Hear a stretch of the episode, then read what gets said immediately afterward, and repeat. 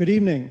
Uh, welcome to those of you who are in the building and to those of you joining us online via Zoom. Uh, this is a very different experience for us. Certainly, this is the first ever GVALS Zoom experience and the first ever GVALS COVID experience as well. And this is also the first GVALS of the academic year, of the 2021 academic year. So I'm glad that you're with us tonight. Thanks for being here.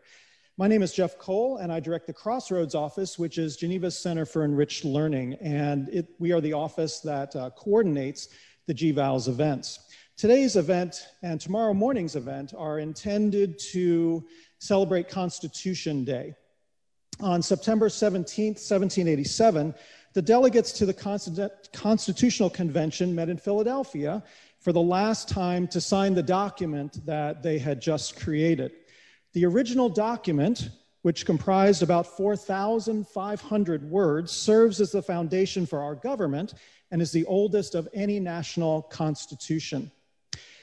It is the US Constitution that binds together a diverse collection of people living in 50 states. Our Constitution places the government's power in the hands of its citizens.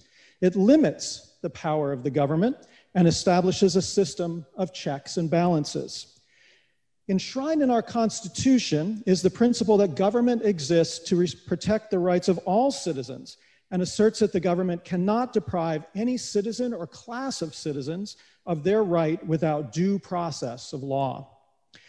It is in the Constitution that we find what has become known as the Establishment Clause, the guarantee that Congress shall make no law respecting an establishment of religion or prohibiting the free exercise thereof a principle that Geneva College prizes.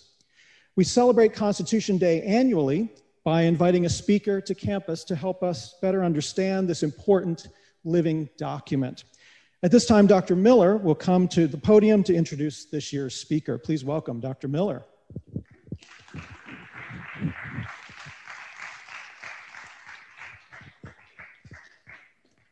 Good evening, everybody.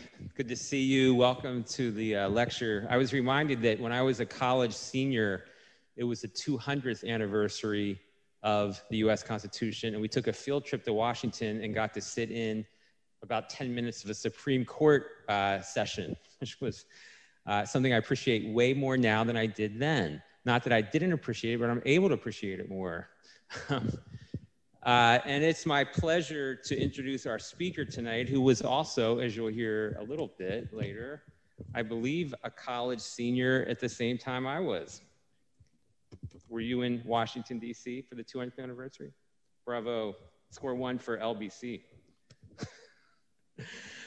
John Fea is a is distinguished professor of American history at Messiah University Mechanicsburg, Pennsylvania, where he has taught since 2001 an outstanding historian, as his many books attest, and I encourage you to take one with you on the way out after you pay for it, of course. Um, Dr. Fea is also one of the leading public scholars of the American historical profession, offering insight and understanding in an oppressive in, in an impressive array of outlets to those seeking to make sense of our confusing times. Consider, for example, Dr. Fea's 2011 book, Was America Founded as a Christian Nation? That's the title. The fact that it won the Foreword Review's Book of the Year in, in Religion and was a finalist for the George Washington Book Prize gives a keen sense of Dr. Fea's ability to speak into the contemporary moment in a way that clears away bad questions and replaces them with more fruitful ones. The book that followed this one two years later, Why Study History? Reflecting on the importance of the past, has been read by thousands of fledgling history students, including dozens of our own, as well as ordinary readers. It reflects Dr. Fea's conviction that historical understanding is decisive for any community that seeks to prosper. Dr. Fea's 2018 book, Believe Me, The Evangelical Road to Donald Trump, has turned him into a go to figure for dozens of media outlets seeking insight into the, un- into the unanticipated affinity between conservative Protestants and our current president.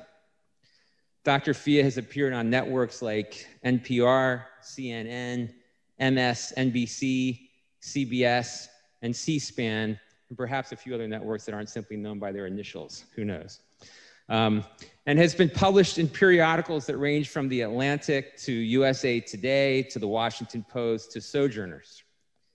His speaking engagements have taken him from retirement communities to church basements to local historical societies to research universities to international webinars. If you're interested in tracking Dr. Fea on all this, I urge you to, to read his hugely successful blog, The Way of Improvement Leads Home, or to join his 19,000 followers on Twitter. On a more personal note, John is my oldest friend in the historical profession. In the early 1990s, we studied church history together at Trinity Evangelical Divinity School, just north of Chicago in Deerfield, where, yes, the Bulls practice. We were there during the Michael Jordan heyday. For those of you who watched The Last Dance, anybody here watch The Last Dance during COVID? Dr. Fry, okay, yeah, a couple. Uh, the story of uh, Jordan's last season with the Bulls. Um, in fact, my earliest glimpse of John's remarkable talent for public scholarship came watching him perform with his two man band, Feast. Is that right? Feast. They sang parodies about seminary life, and John was the lead singer and lyricist. If you think Weird Al is good, you have never seen John in action. Who could ever forget Norman Murray down by the graveyard?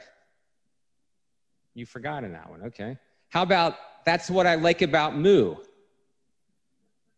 No? Okay, Douglas Moo, the New Testament scholar. Uh, okay, I forget that. Okay. Norm Geisler, you don't, you don't, Norm Geisler, Murray Harris, you don't know that. Do we have one person who knows that debate about the resurrection down by? Okay, apparently you did have to be there. I am very glad I was, actually. Um, so, uh, it gives me enormous delight to welcome Dr. Gia, Dr. John Fea back to Geneva as our Constitution Day speaker. Tomorrow morning, he will give a lecture titled The Anti Federalist Tradition in American History.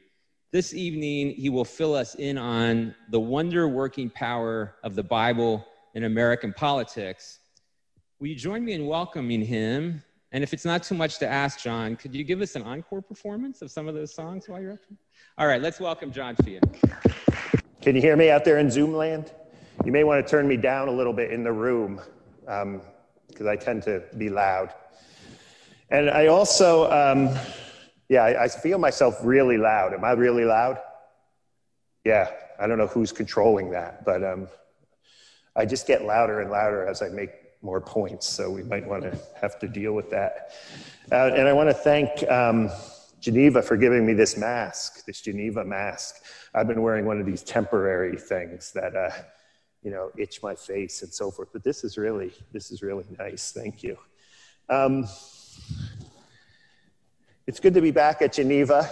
Uh, I've been here a few times uh, in various circumstances. Um, I think I was here, I think we were talking, Eric, maybe 2014 uh, was the last time I was here to give a lecture. I think it was actually in this room. Um, I don't remember being up on the stage, though. I think I was, I was down there.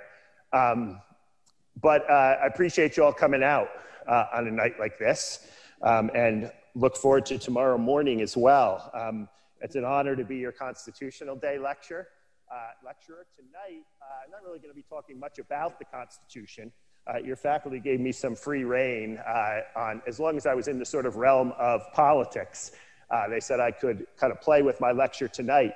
Tomorrow morning, I actually want to lecture uh, interestingly enough, on, um, and maybe you guys will get me in trouble on Constitution Day, but I actually want to talk about uh, those so called founding fathers, if you can call them that, who actually opposed the Constitution, uh, the anti federalists.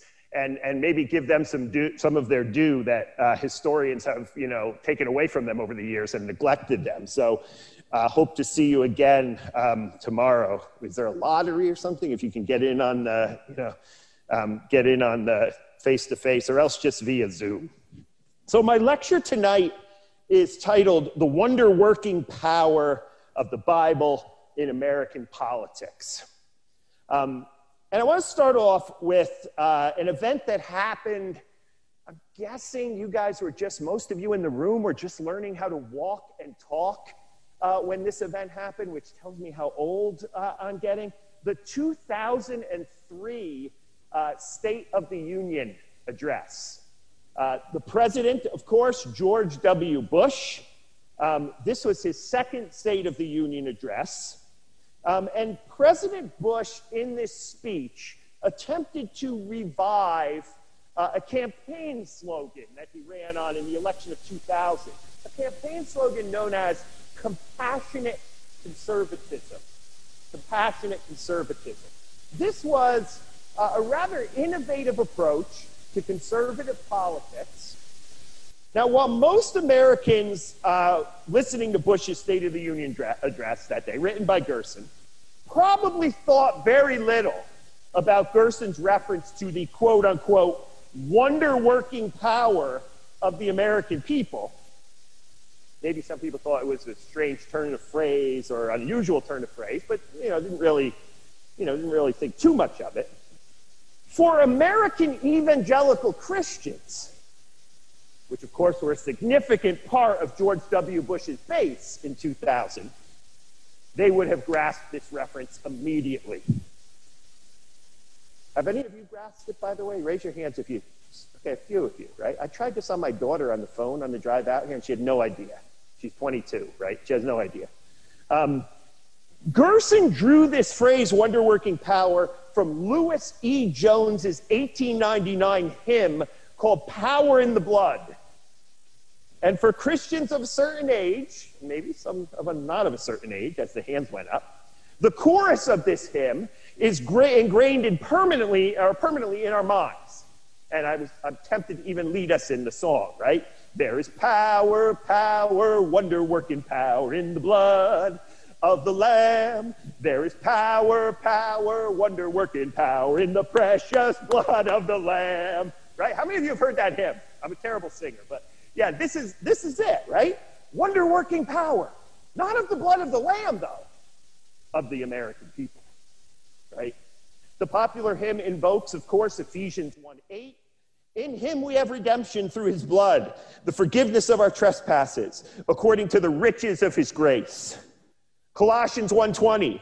And through him God was pleased to reconcile to himself all things, whether on earth or in heaven, by making peace through the blood of the cross. John 1 or 1 John 1 7. But if we walk in the light as he is in the light, we have fellowship with one another. And the blood of Jesus, his son, cleanses us from all sins. And especially Revelation 12, which tells the story of a great dragon who is called the devil and Satan, who would one day be conquered by, there's the word, the blood of the Lamb. In order to shore up evangelical support for his boss, Gerson wanted Americans to know that government wasn't the answer to the country's social problems.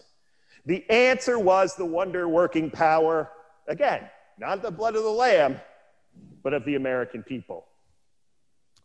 Now, Michael Gerson was not, and George W. Bush was not the first person to invoke biblical ideas. Now, granted, in this case, it was not the Bible as much as a hymn, right, based upon biblical passages, so we need to keep that in mind. But Gerson wasn't the first to invoke the Bible to advance a political agenda, nor would he be the last. The Bible has been a useful tool for politicians since the birth of the American Republic if America does indeed have a biblical heritage, as some Christian conservatives like to say, it also has a long history of lifting the words of the holy text out of the church, that sacred community, right? That's entrusted with the responsibility of interpreting and applying the Bible to the spiritual lives of people, right? lifting the holy text out of the church and bringing it into the rough and tumble world of politics. A profane, largely profane sphere where the message of the Bible has often been manipulated, twisted, reinterpreted, and even sometimes blatantly changed to conform to the needs of those in power or those seeking power. Now, before we move on here, a caveat is in order. Uh, as Eric uh, Miller mentioned, I am a historian by training, and this is a history lecture. My goal here tonight uh, is not to make a case as to whether or not the Bible has been interpreted properly by those who have used it in their political rhetoric. Although, I gr- granted, some might say I have already done this by saying that the Bible was manipulated, twisted, and reinterpreted, right? So I'm fully aware of that. My purpose tonight is to remind us that the Bible is and always has been a very useful book in US political history, and it continues to be today. So, in the spirit of the age of the Constitution, at least, let's go back to the birth of the American Republic, the American Revolution. The Bible was ubiquitous, it was everywhere in the during the American Revolution. It was without rival the most cited text in the political pamphlets of the day, those published between 1760 and 1780. During this period, it was quite common for political sermons to blend, uh, I'm sorry, political sermons, yeah, to blend political ideology, ideas perhaps stemming from the Enlightenment, or what was often described at the time as Whig political thought, right? Blending them with biblical themes. This is quite common. Take, for example, the Reverend John Allen. In a 1773 sermon, at the Second Baptist Church in Boston, Allen fashioned himself from his pulpit as a modern day Micah, prophet Micah. Some of you remember Micah was the Old Testament prophet who challenged the tyrannical reign of King Ahaz of Judah. Referring to Second Chronicles 28, which was Allen's text for this sermon, Allen showed how Ahaz, and here's a quote, did not, did not that which was right in the sight of the Lord, unquote. Ahaz was a corrupt and disobedient king. His failure to conform to the moral standards that God required of all monarchs prompted Micah to stand up for what Allen called the liberties and happiness of the people above the authority of the king, unquote. Micah, in other words, was a champion of democracy, according to Allen. He was a populist who was willing to speak truth to the power emanating from this immoral king.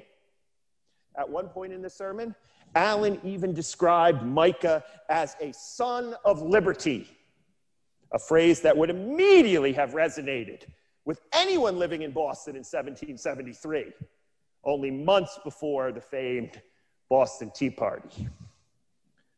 Based on this interpretation of Second Chronicles 28, and actually other episodes in Israel's history, which he referenced in the sermon, Allen made it clear that monarchs were not necessarily or always bad.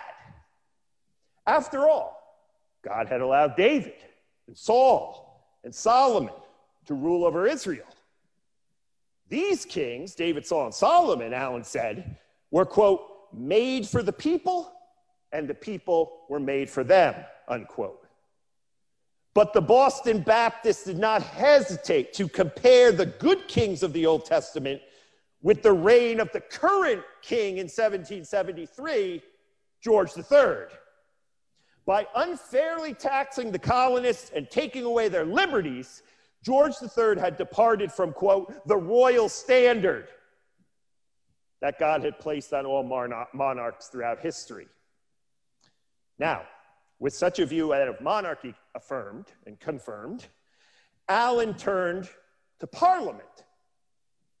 Quote, the Parliament of England cannot justly make any laws to oppress or defend the Americans for they are not the representatives of America, and therefore they have no legislative power either for or against them. Unquote. I am not quite sure how this criticism of Parliament fits with Allen's previous remarks about good and bad kings, but this interpretive leap didn't seem to bother him at all. In the course of a few pages of published sermon text, Allen moved from the sins of Ahaz to a lesson on a king's responsibility to serve the people, to a political plea for quote unquote no taxation without representation. It was all there in Scripture, right? As he used the Bible to promote his, of course, I hope you realize I was facetious when I said that, right? To use the Bible uh, to promote this agenda. Allen's sermon was representative of the age. You can find dozens and dozens of sermons like this. Um, one of the verses that political uh, preachers preachers use their pulpits when they preach politics, they love to talk about Galatians 5 1. Let me read it to you from the King James Galatians 5 1. Stand fast, therefore, in the liberty wherewith Christ hath made us free, St. Paul wrote, and be not entangled again with the yoke of bondage, unquote. In a 1770 sermon to his congregation, again, get the chronology here, right? 1770 Enoch Green, the minister of the Deerfield Presbyterian Church, so sorry, you Presbyterians, this was not just a Baptist issue, right? Um, offered a pretty straightforward interpretation of Galatians 5:1. Uh, it would have been an interpretation that would have been widely accepted throughout the history of the church. Green said, quote, because we are enslaved and have become slaves to sin, to the tyrant Satan. We are all fond of liberty, unquote. And then Green added, as long as we are out of Christ, we are enslaved to the worst kind of bondage sin. Sin that will separate from God, us from God, and sin that will enthrall us to the devil. Unquote. 1770 pretty standard interpretation of Galatians 5:1. You know, we're in bondage to sin. Christ has set us free from sin, right? He's, he's lifted us out of our slavery to sin. Six years later, it's now 1776. That, that date might ring a bell for some of you. And now Green preaches again from Galatians 5.1. And like unlike most ministers, you know, you would think like, well, I got the Galatians 5.1 sermon in the file, you know, I'll just preach it again. Hopefully, six years later, people won't remember. No, no, no. This time, Green is using Galatians 5:1 to deliver his ser- a sermon on his appointment as a chaplain to a New Jersey militia. Green in this sermon grounded, he started with a history lesson actually. He grounded his understanding of the colonial rebellion against England, 1776, um, in the history of what he called English liberties. He argued that, quote, the king of England derives his power from the people, unquote. And then he talked about the English Civil War, which had happened about 100 years earlier, in the, well, 130 years earlier, in the 1640s, and the way in which the Puritans, the Calvinists of England, had overthrown the Stuart king Charles I. Quote, little better than a century ago, the people resisted and opposed the tyrant, King Charles, and they took their rights and they vanquished the tyrant, unquote. Now, 130 years later, George III was treating the colonies much in the same way that Charles II had treated the English Puritans earlier. In response, Green encourages listeners at the end of the sermon to start making gunpowder in preparation for war. Throughout the sermon, Green used language that was nearly identical to his 1770 sermon on the same passage, but the interpretation, or I should say, interpretation and the application was very different. The 1770 sermon on Galatians 5:1, as I mentioned before, was spiritual in nature. Green talked about bondage to sin, liberty through Christ. But by the time of the American Revolution, the Presbyterians' theological and biblical understanding of tyranny and liberty had taken on a new political meaning. The enslaver to Green was no longer Satan, but George III and his army. Liberty was now no longer freedom from sin or the right to enjoy God's presence forever in heaven, but liberty was now the individual rights secured to all people in the English British Empire. And the champion of liberty this time around was not Christ. It was not Christ who set us free, but it would be the New Jersey militia who would set us free, for which Green would serve as a chaplain. Again, my goal is not to hear whether or not Enoch Green was interpreting the Bible correctly when he used, does this, but we'll leave that up to the theologians and biblical scholars in the room. Um, but, you know, it's pretty, pretty safe to say he was kind of innovative, right, with this interpretation. He was certainly using the Bible to speak to the political issues of the day uh, in a way that, you know, perhaps the, the historic Christian church would not have done. Now, many clergy were even more explicit in their use of the Bible to justify rebellion against England. Two such sermons are once from death. The first is by a preacher named Abraham Keteltas, a Dutch Calvinist preacher, and it was titled God's Arising and Pleading His People's Cause, unquote. It was preached in 1777 to Dutch and Huguenot Christians, French Calvinist Christians in Jamaica, New York, Queens. The sermon text was Psalm 74 22. Rather short text. It just simply says, Arise, O God, plead thine own cause. That's it. That's the text. Keteltas began by reminding his hearers that God demands righteousness of his people. Good way to start, right, for a preacher. God requires Christians to love, worship, and please him and to obey his quote unquote will and commandments. Pretty standard stuff. Christians are to show their love for God, Keteltas said, by leading lives of kindness, justice, charity, integrity, and truth. They are to love their neighbors and they are to hate sin. Any society that practices this kind of righteousness, Keteltas affirmed, will always be pleasing to God. The minister then assumed, Keteltas, then assumed that colonial America was exactly this kind of society. Right? A society that conformed in all those ways uh, to the scriptures. You see where this is going, don't you? Right? Keteltas also affirmed in this sermon that the righteous, as he called them, applied, said was basically the colonies, they were righteous, would always have God's protection. When the true believer is injured, oppressed, persecuted, plundered, imprisoned, tormented, and murdered, God will look upon the true believer's cause as his own. The Keteltas said that God used injuries and threats to his righteous followers as if they were done to him. This is why, for example, God punished Nebuchadnezzar, the Babylonian king, who persecuted Israel. Indeed, Keteltas concluded, God has proven throughout biblical history to intercede, quote unquote, on behalf of the elect. Jesus, quote unquote, is our merciful high priest and will always make intercession on behalf of the righteous who call to him for aid.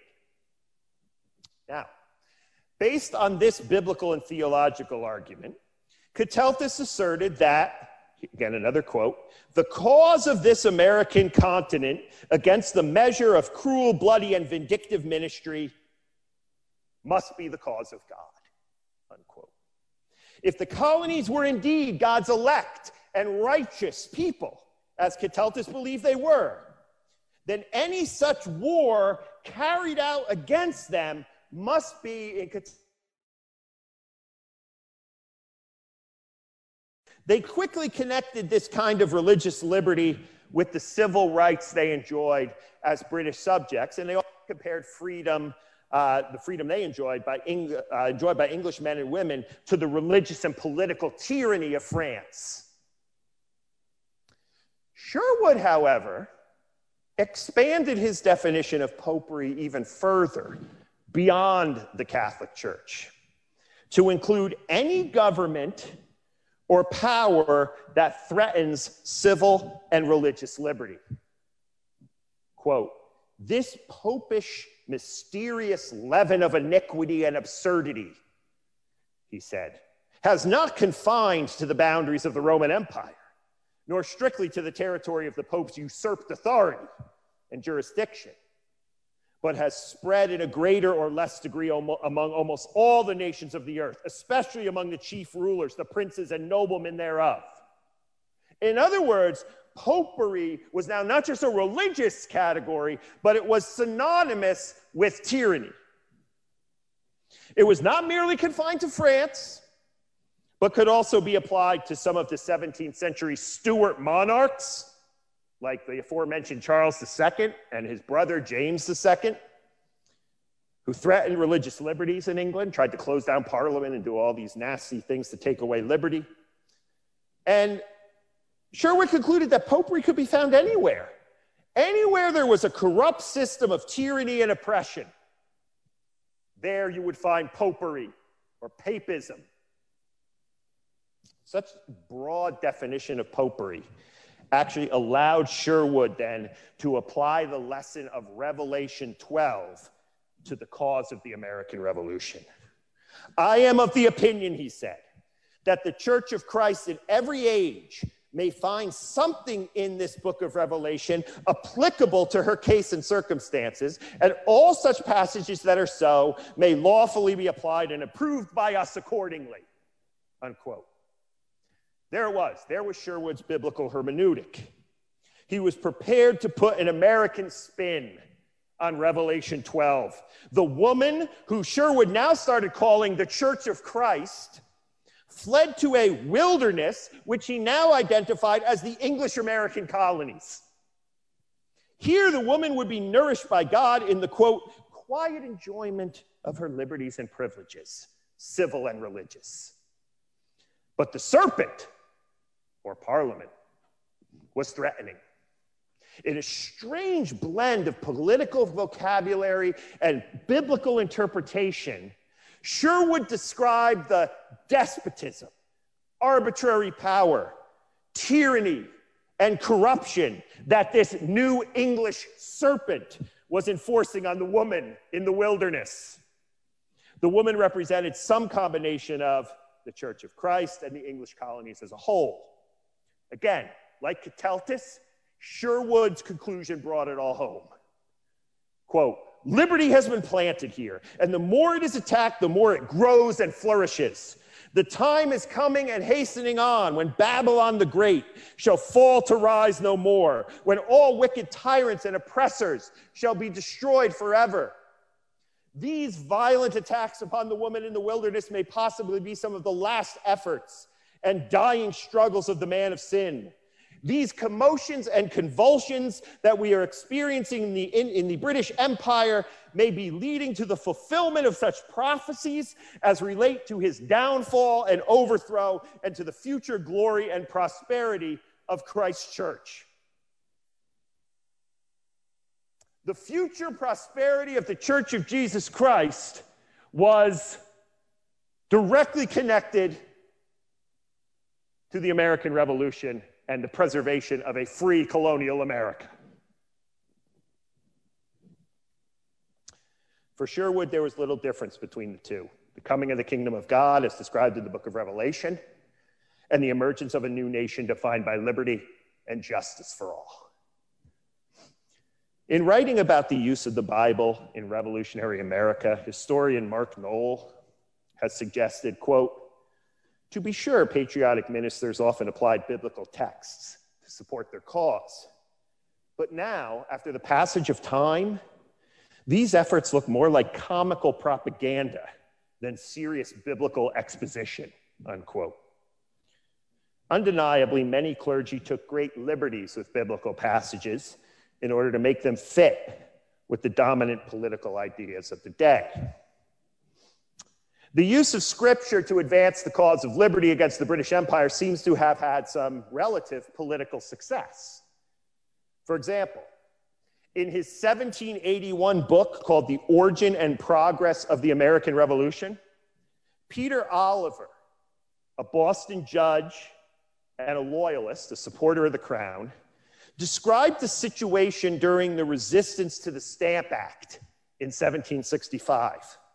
He wrote about the patriot mobs moving through Boston, damaging public and private property, pouring scalding hot tar and feathers on government officials, and threatening the lives of anyone supportive of the crown's new tax.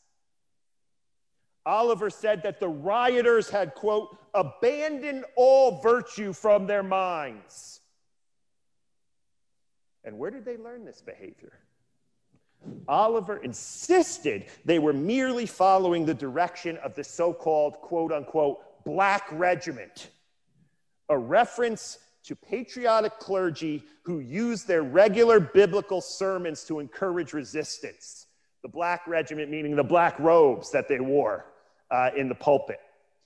Oliver said that one Boston minister actually delivered what he described as an oracle, probably similar to what Sherwood and, and Keteltas did, right? Or Green or Allen. An oracle to his congregation, urging them from the pulpit to, quote, fight up to your knees in blood, unquote. The judge was baffled by the way these ministers put seditious and violent thoughts in the head of their congregations. Quote, do heavenly minds have such great anger? Unquote, he asked. Several 1765 issues of the Boston Gazette confirm Oliver's observations. Now, we no longer tar and feather unpatriotic American citizens, or at least American citizens who we think are unpatriotic. And today, unlike in 1765, the defenders of patriotism are the ones trying to quell the mobs and riots in the streets through their calls for law and order, at least as they understand it. But if you listen carefully to many American religious and political leaders, the Bible remains on the side of liberty. While a fuller examination of the Bible and politics would reveal that this trend of conforming scripture to American ideals can be found on the left, the right, the center, uh, all over the political spectrum. Uh, it is quite obvious that our current administration, like the revolutionaries of old, believe in the wonder working power of the Bible.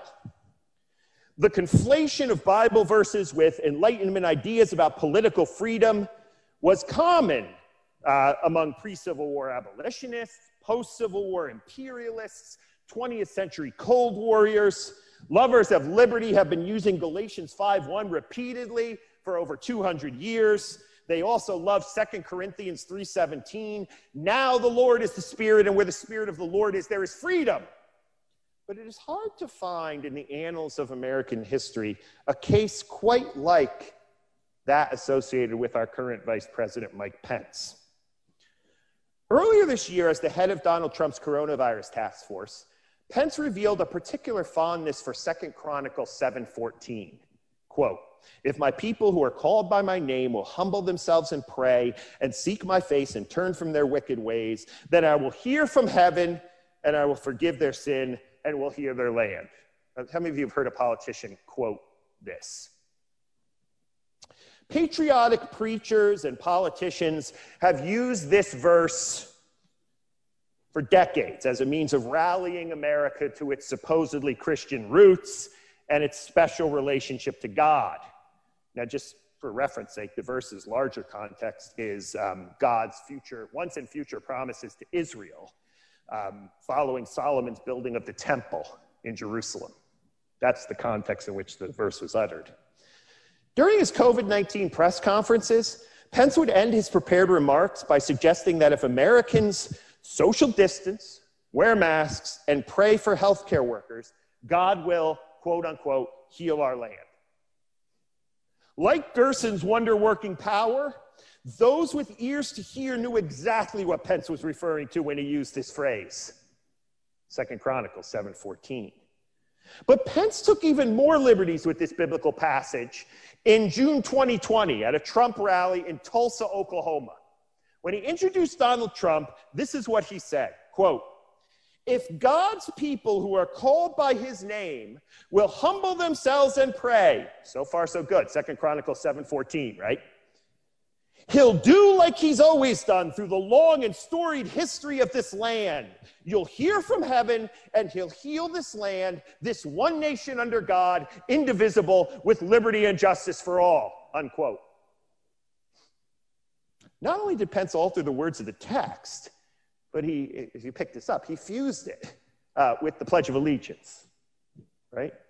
A few months later, during his Republican, National Convention speech at Fort McHenry, right, the place where the Star Spangled Banner was written by Francis Scott Key, Pence continued this practice of using the scriptures for his own political ends.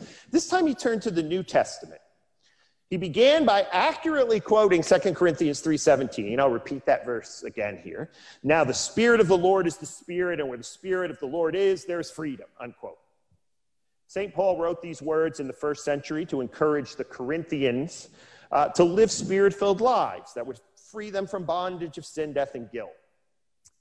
But for Pence, this was also a passage about modern political freedom in the context of COVID 19, the COVID 19 pandemic that has been seen by many Trump supporters uh, as a threat to their liberties. Trump supporters have stormed state capitals. They've written social media posts to express uh, their freedom to forego the wearing of masks, their freedom to uphold worship services and meet in large groups. This interpretation of, of 2 Corinthians 3:17 was no doubt effective. In the same paragraph of the speech, Pence made an allusion to Hebrews 12, 1 to 2.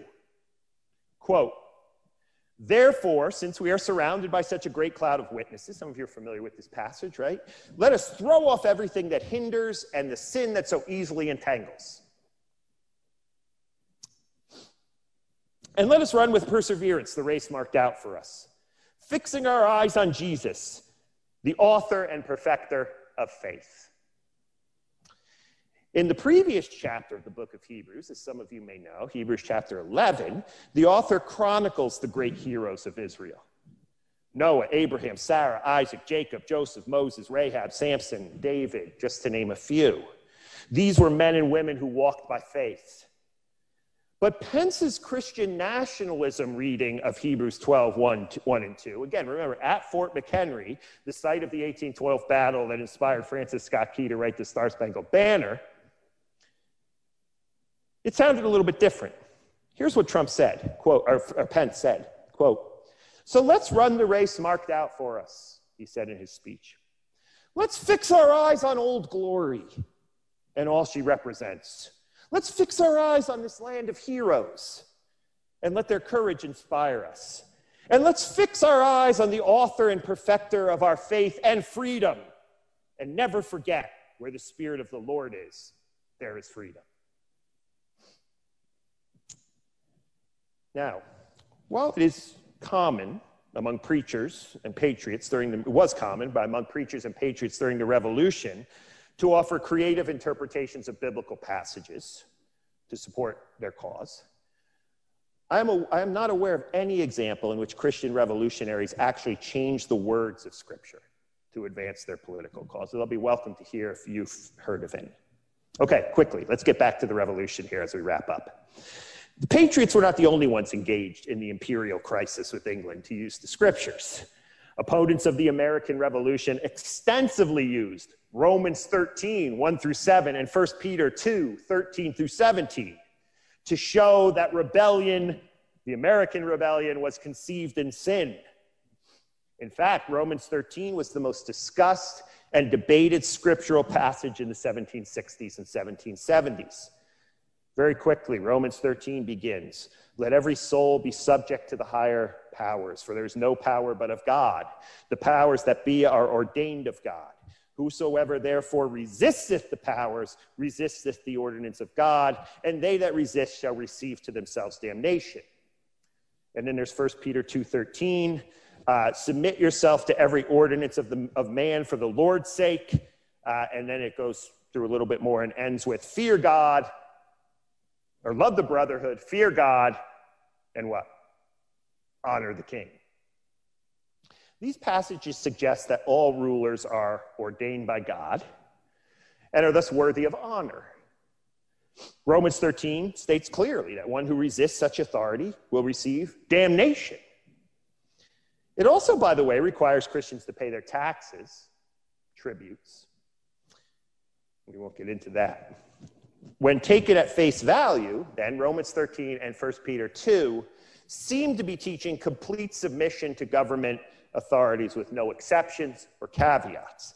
And this is exactly the way that many loyalists, mostly Anglican ministers and royal officials, interpreted the meaning of these passages.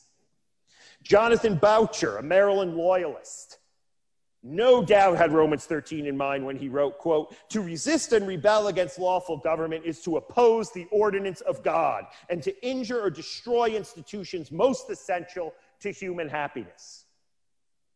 New York Anglican Samuel Seabury, known now by millions for his song, The Farmer Refuted, on the Hamilton soundtrack. Remember him? Said in a published sermon on 1 Peter 2:17 that it was necessary to quote wipe off those aspirations and ill impressions which the ignorance and foolish men had brought upon the Christian religion by pretending that their Christian liberty set them free from subjection to civil government. For shame, for shame. I added that part in. You did, yeah. That was a Hamilton reference. Yeah. Another New York Anglican, Charles Inglis, believed that Christians' obedience to government was what, quote, distinguished themselves from others and manifested the native excellence and spirit of their religion. These loyalists were quick to also remind their listeners that when St. Paul wrote these words in Romans 13, and when Peter wrote these words, they were under the government of heathen empires, magistrates, Nero, Caligula, who were persecuting Christians. And nevertheless, they were told to obey the government. And now you're complaining, patriots, about paying high taxes?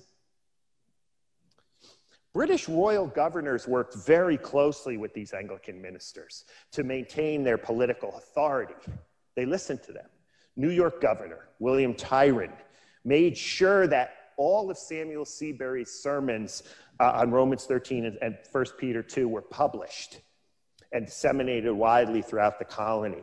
Colonial assemblies began their sessions in the 1770s with readings of 1 Peter 2, Fear God and Honor the King.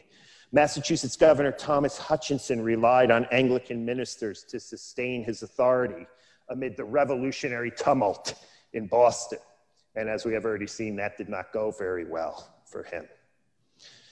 Romans 13 has had a long shelf life in American politics. In the early 19th century, Southerners used the verse to keep their slaves submissive. Following the passage of the Fugitive Slave Act in 1850, politicians and theologians called upon Romans 13 to justify the authority of the controversial act and to justify the reclamation of their runaway slaves who had escaped to New York, or the North, I should say. Those who deliberately broke the Fugitive Slave Act, namely the abolitionists, people on the Underground Railroad, they come immediately to mind. They were failing to submit to the authority of this God ordained piece of legislation. Over a century later, Romans 13 became a favorite verse of white segregationists in the American South. Martin Luther King Jr.'s 1963 letter from a Birmingham jail, something every college, every college student needs to read at least once. It didn't ever mention Romans 13, but King certainly had this in mind when he said, quote, one may well ask, how can you advocate breaking some laws and obeying others? The answer lies in the fact that there are two types of laws, just and unjust. I would be the first to advocate obeying just laws. One has not only a legal but a moral responsibility to obey just laws. Conversely, one has a moral responsibility to disobey unjust laws. Around the same time King was in a Birmingham jail, the evangelist Billy Graham was quoting Romans 13 to send a message of Bible based law and order to Vietnam protesters in the streets on college campuses and on college campuses. In one speech on Romans 13, that Graham delivered to an organization of Protestant New York City police officers, Graham substituted the word policeman in Romans 13 for authorities. And as recently as 2018, when the Trump administration started separating immigrant children from their undocumented parents, then Attorney General Jeff Sessions defended the policy against critics by invoking Romans 13. He said, quote, I would cite you to the apostle Paul and his clear, I can't do his Alabama accent, but clear and wise command in Romans 13 to obey the laws of government because God has ordained them for the purpose of order. Orderly and lawful processes are good in themselves and protect the weak and, un- and, law- and unlawful, or sorry, and lawful, unquote. Trump press secretary Sarah Sanders followed up by saying, quote, it is very biblical to enforce the law. Lately, it has become a source of debate, Romans 13, about whether churches should obey state restrictions on worship. John MacArthur, the pastor of Grace Community Church in Los Angeles, kept his church closed during the early weeks of the pandemic in accordance with California restrictions on indoor worship. He claimed he was following Romans 13. But when California did not remove these restrictions fast enough for him, and especially after the number of coronavirus cases started declining, MacArthur said that Romans 13 no longer applied, and he took the state to court. And now and then, Romans 13 does not even need to be read in order for a president to assert the verse's authority. Sometimes all you need, all you need is a president, a Bible, a camera, and a historic Washington, D.C. church. In the end, whether it is employed on behalf of liberty and freedom from the power of strong central governments prone to tyranny, or employed to enforce the power of the state, the Bible and its wonder working power has always been a fixture of American political life, and I imagine it always will be. Thank you.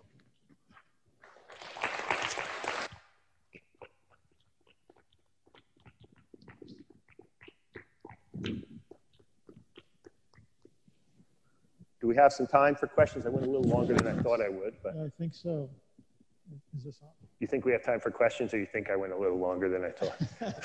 no, I think we have time for questions. So Good.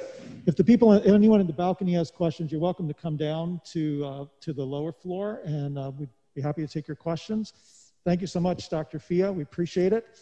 Uh, I will tell you that um, while you're thinking of your questions, that um, immediately after this, if there are questions you want to ask, talk about maybe um, current situations or particular historical examples that you thought of, uh, Dr. Fea will uh, stay around for a little bit and uh, answer your questions in a smaller, um, more intimate setting.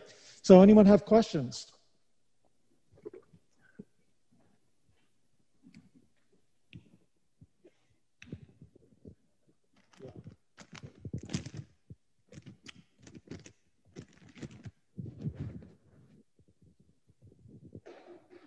Uh, hi, I was thinking about uh, the Martin Luther King you're talking about, about unjust versus just laws. Yeah. As a Christian, how should I differentiate between the two of unjust and just? Yeah, I mean, like I said at the beginning, I'm not here to, to make a theological case one way or the other about what's a just law or what's an unjust law. Um, you know, that's a question that you should probably uh, ask your uh, theology professors or your political science professors. Um, you know, because you're going to get various different takes on what's a just and unjust law. And we're seeing that in our culture right now. Um, you know, we're seeing, uh, you know, is it unjust to make churches, um, not allow churches, say, to worship indoors, right? You know, at what point do you resist Romans 13? Um, I can answer, again, as a historian, I'm not here to solve that problem. Um, I will say this um, in the revolutionary era, uh, there were patriots who were constantly responding to Romans 13, the Romans 13 arguments that people like Samuel Seabury and others were making, right? Um, and the way they would often respond was very similar to the way that Martin Luther King responded.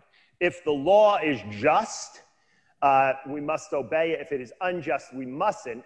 And the argument that they made was high taxes which resulted in the taking away of British liberties of people to not be able to repre- you know, represent themselves in their own legislatures, was enough of an injustice to the people of the colonies that it merited a revolution.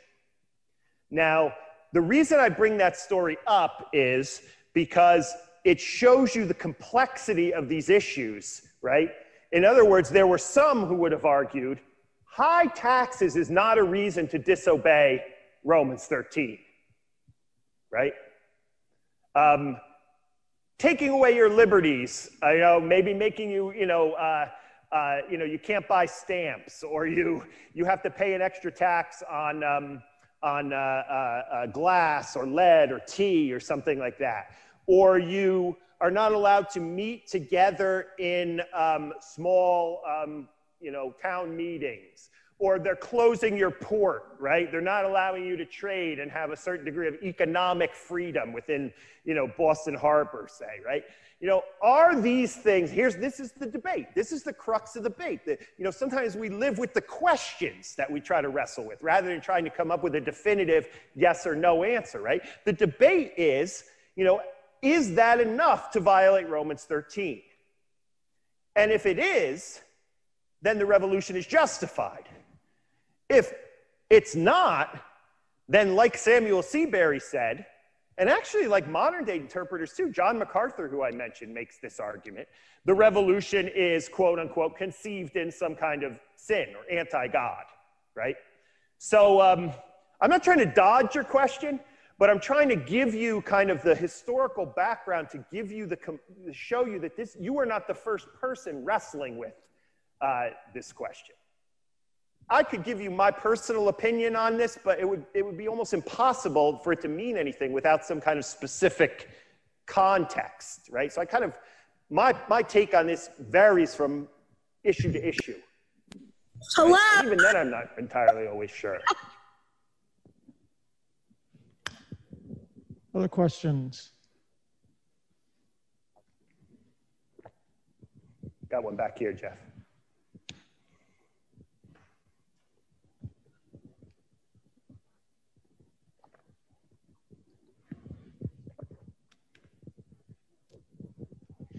Hi. Uh, so I know you were able to prepare for this one in terms of the scripture references that you were using. Um, historically, in a lot of the interpretation, was there a lot of usage of passages of scripture that deal specifically with civil disobedience? Things like Exodus, uh, what is Exodus yeah. 1 with the midwives and Daniel yeah. with disobedience directly against yeah, governance? I'll take the Exodus one because that's the one that was most, the story of the Exodus has been, you know, I could give a whole lecture on the way the, the Exodus story has been used in American history by both white and black Americans right? Especially African Americans, right? In bondage to slavery. But right up there with Galatians 5.1 and um, um, passages like Second Corinthians 3 and Romans 13, right, was the Exodus story.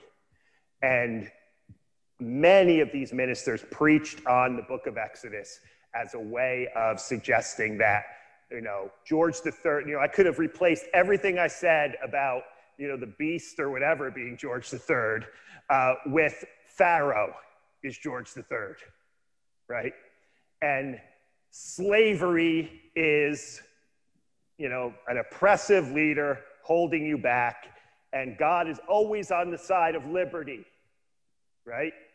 You know, and so yeah, over and over again you see this. Um, I would, vet, I, I can't be definitive about this, but you know, I've been in, I've, for, for maybe two decades, I've sort of immersed myself in like these kinds of sermons and you know, biblical references. You know, I've written several books about the Bible and, and American life. And if there's a biblical passage that has something to do with freedom from tyranny, right? Not, not spiritual tyranny, but political tyranny, you know, says something about tyranny, it will be used for political purposes you know, I'd be hard, you know, I, I, guarantee you if, if you were to throw out other verses and I type them into uh, a, a, database called Evans Early American Imprints, which lists all the things published prior to 1800, it would, it would come up. So yeah, this was very, very common, right? Using, on both sides, as I pointed out, but the Exodus, the freedom, right? Civil disobedience, all of these kinds of things um, were very important. Although, yeah, I'll leave it at that. I'll leave it at that, yeah. Throughout the 19th and 20th century, um, do you see do you see certain periods when this really peaks? You talked about the Civil War, uh, abolition, um, thinking about World War II and the imagery that's used, like even um, in the Frank Capra series, um, Why We Fight, yeah. you know, Onward Christian Soldiers is used as background music and all that sort of thing. Are there, are there times when this really peaks in both of those mm-hmm. centuries, and, and why is that? Yeah. Um, so on the liberty verses, right, you know, the freedom verses, um, you see uh, these kinds of you know, I hate to use the term manipulations of the text, but they are in some regards, right? These kinds of manipulations of the text are used very often by the Confederacy um, against the tyrannical North, who's taking away their liberties and rights essentially to own slaves, right? Um, so you see these, you know, many Southern preachers using, uh, sounding very much like the Patriots of old. Um, you also see a huge spike in this kind of language in the 1950s and 60s during the Cold War, right? Uh, we, uh, Christianity and America as a Christian, you know, this is the decade, of course, the 50s, when under God gets put into the Pledge of Allegiance, where in God we trust gets put on. Um, on uh, dollar and paper money. This is Eisenhower, you know, kind of, kind of thinking about, you know, everybody should worship somebody, you know, something, I don't care what it is, right? You know, this kind of civil religion, as we often describe it as. Um, but, you know, you want to talk about America as a Christian nation and, and equate that with a nation, Christian nation associated with political liberty as well, to define yourself against, you know, the evil, atheistic, right? I don't know, growing up, I grew up in the end of the Cold War and godless communism was like one word, you know, it was godless communism, right? you know, all of those, all of those uh, kinds of things. So you see a spike there. You see, um, it was funny when, when, um, when Trump, uh, when Sessions used Romans 13 to justify uh, Trump's decision to separate the children from their parents on the border, um, you know, everybody, everybody was going crazy. And all these reporters from like the Washington Post, New York Times, all these other places, they, they didn't understand what was going on. Like, what is this verse he's quoting? Um, so a lot of historians were consulted. And, and what a lot of us found as we did some research on this was that um, in addition to uh, the revolution, the high point of the Romans 13 was, as I mentioned, uh, in the 1850s, right? You know, and it wasn't as much it was used for like slave masters who said like you cannot run away slave because i'm your authority and you have to submit it was much more used again in the context of the fugitive slave act right 1850 fugitive slave act essentially says that uh, a, a slaveholder whose slave has run away to the north, the slaveholder now has a legal right to go up into the north and reclaim his slave. And the burden of proof is not on the slaveholder to prove that that African American, uh, that black person is his. The burden of proof is on the slave, the runaway slave, to prove that he is indeed free, right? So this seemed to be an act of injustice to many in the North, but the South defended the Fugitive Slave Act uh, against the abolitionist critiques by invoking Romans 13. So if you were to graph this, you would see a huge spike around the 1850s with Romans 13 for that, you know, in that case. I am not aware of any major kind of use of Romans 13 prior to like the Trump administration, which you see this over and over again in the Trump administration, not only from Jeff Sessions, but from evangelical ministers who are essentially saying, you know, um, using Romans 13. So there's a revival of Romans 13 going on right now, right? Because anything that Trump does, even if people find it to be immoral or unjust, um, we have to obey it. A lot of his most ardent supporters, Christian supporters, are saying because it's passed by a government and government must, we must obey God, right? Are there other questions? Sorry, another one. Um, yeah. so we've talked a lot about in modern times how conservatives have an affinity for scripture in Yeah. political. What about the more left-leaning side? I was hoping of someone would ask me about that. The reason I focused on the conservatives, I think, was got largely because I wanted to make the analogies between our current administration, just so I was current events, right?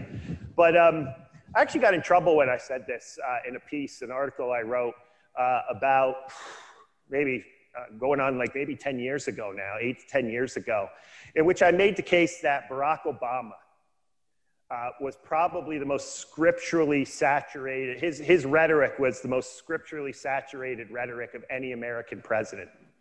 Now, of course, Barack Obama would not have been, you know, justifying kind of, you know, economic and political freedom like the right would do. Um, nor would Barack Obama necessarily be using things like Romans 13 or 1 Peter 2. Um, but if you listen, go back and listen to Barack Obama's speeches. He is constantly, you know, he loves things like the Sermon on the Mount, right? Uh, the red letters in the Gospels, right, that talk about po- the poor, talk about, um, you know, uh, uh, justice, right? He loves the Old Testament. Even if you go back to listen to his most recent speech, uh, at the funeral of, uh, well, I guess this would have been not his most, his most recent was the DNC, the, the Democratic National Committee, but the one right before that, John, John Lewis's uh, uh, funeral. You know, that, that speech is saturated with scriptures about justice, about the poor, um, about the marginalized, right? Um, you know, so, so you see this, you see this from the left. Bill Clinton used to like quote quote scripture along those lines as well. But the, you know, Jimmy Carter was really uh, the first one, first kind of man of the left, if you want to call him a man of the left, a Democrat. Uh, in modern times to actually do this, I'm saying post World War II. FDR did it all the time, used scripture to justify the New Deal. Um, so it's, it's, it's done on both sides. Yeah, definitely. And that's why I kind of wanted to get that caveat in there at one point. I don't know if you picked that up in the lecture where I said, you know, left, right, and center have all tried to do this. Yeah. But I think Obama, you know, Obama came to Messiah College in 2008 and spoke. He debated Hillary Clinton. CNN was there and everything. It was a huge event in the life of our college. And um, it was on faith, faith and politics, right? And uh, this was right before the Pennsylvania primary in 2008 when Hillary Clinton was running against Obama, and it was still close. And, you know, it was like you were in church, right? Both Hillary and Obama, you know, use so much scripture.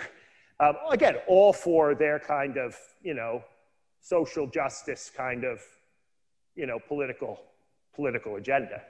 Yeah. Yeah, in the back. Why do you think it was common for, um, why do you think a lot of American evangelicals um, voted, um, uh, voted for Trump or maybe have voted conservatively as a whole, if that is um, uh, Yeah. historically consistent? Yeah, I, I've thought a little bit about this. Um, I think, just to be quick, I could give you a whole other speech on this. Um, I think there were, but I'll, I'll, I'll let it rip here, right? I think there were three reasons, very quickly, um, why many white evangelicals turned to Trump. One was um, a sort of sense of fear about uh, the decline and collapse of Christian America, right? And you could trace this all the way back to like this fear, all the way back to the time of the revolution. But it becomes most intense in the 1950s and especially in the 1960s and 70s, removal of public, you know, prayer from public schools, Bible reading from public schools, Roe v. Wade, uh, more diverse culture, and so forth. In other words, the world is changing, and historically, whenever the world is changing, most white evangelicals, at least, usually respond with fear and look for a protector uh, to try to protect them, right? I also think there is a, uh, a at least a 50 year propensity uh, among white evangelicals to pursue uh, political power and try to solve the world, change the world, solve the world's problems by gaining control of the levers of power, whether that be the presidency, the Supreme Court, or the um, or the, uh, the, the Congress for the purpose of um, executing their moral agenda, which is essentially, you know, a political playbook defined by things like abortion and, um, in this case, religious liberty this time around as they define it. Um, and then I think third, um, just a general uh, nostalgia for a, a world that either never either is gone forever or never existed in the first place, right? You know, this sort of longing for, you know, when, when you hear the words, I've said this many, many times, when you hear the words make America great again, a lot of people on the street will focus on the word great. I'm a historian and I tend to focus on the word again, right? Show me when America was great, and then we can have a conversation about what life was like for everybody during that period, right? So I think there's a kind of unhealthy nostalgia where, where many Christians refuse to look in the face of history in all its complexity, the good and the bad, and, and come to grips with some of the problems that not only have plagued America, but that white evangelicals have been uh, um, responsible for in America. That's the 45 minute speech in, in two minutes. Yeah. It's in the book, believe me, out there. I unpack all of this stuff. Please join me in thanking Dr. Fea for being with us tonight. I'll see some of you tomorrow, I hope. And please do come back tomorrow. If you didn't sign up through Operu and you want to come back tomorrow, let Sarah know on the way out. I think we have some seats left. Um, let me also remind you that uh, we have four of his books out there, and uh, we'd be happy to um, see you take some of those away. So thank you so much for being here tonight, and I hope to see you tomorrow. Thanks, everybody.